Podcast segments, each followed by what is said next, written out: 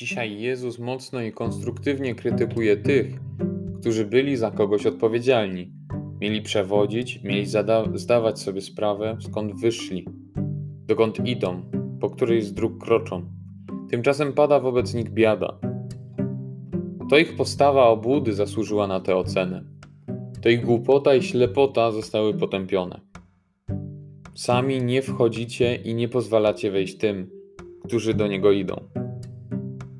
Zdanie to jest antytezą dobrego przewodnika, który sam idąc do celu, wskazywałby innym drogę do niego i ich prowadził.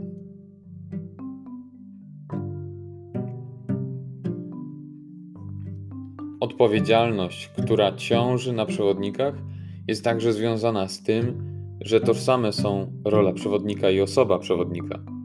Staje się on pewnego rodzaju znakiem Rozciąga się przed nami perspektywa pewnego rodzaju tajemnicy osoby powołanej dla prowadzenia innych do Boga przez przykład swego życia. Tymczasem przewodnicy, którzy sami nie osiągają celu, nie doprowadzają tym samym ludzi za nimi idących i stają się co najmniej przeszkodami. Bo jeśli on nie dojdzie, jak mają osiągnąć cel ci, którzy idą za nim?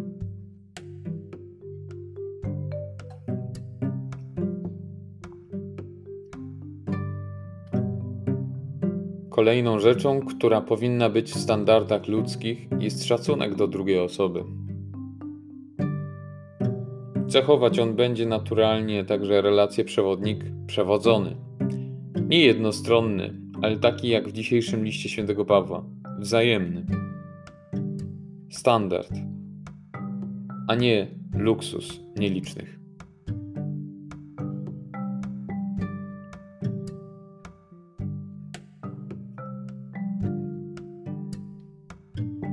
Wśród adresatów słów Jezusa są także raz jeszcze Jego uczniowie. Dlatego jesteśmy nimi także i my dzisiaj. Zwłaszcza dotyczy to pasterzy prowadzących dzieci Boże do Królestwa Bożego. Dotyczy to każdego brata i każdej siostry w Chrystusie, którzy prowadzą swoje dzieci, również inne dzieci Boże oni mają prawo do przewodnika, który nie zawiedzie.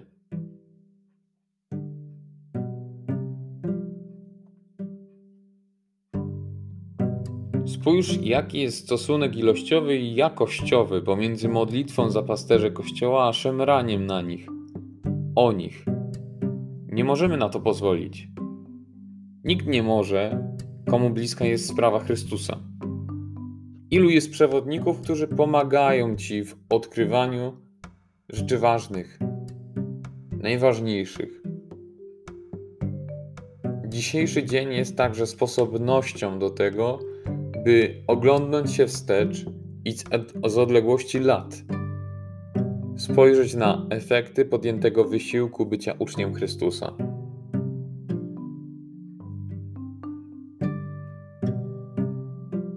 Czy jesteś uczniem wiernym?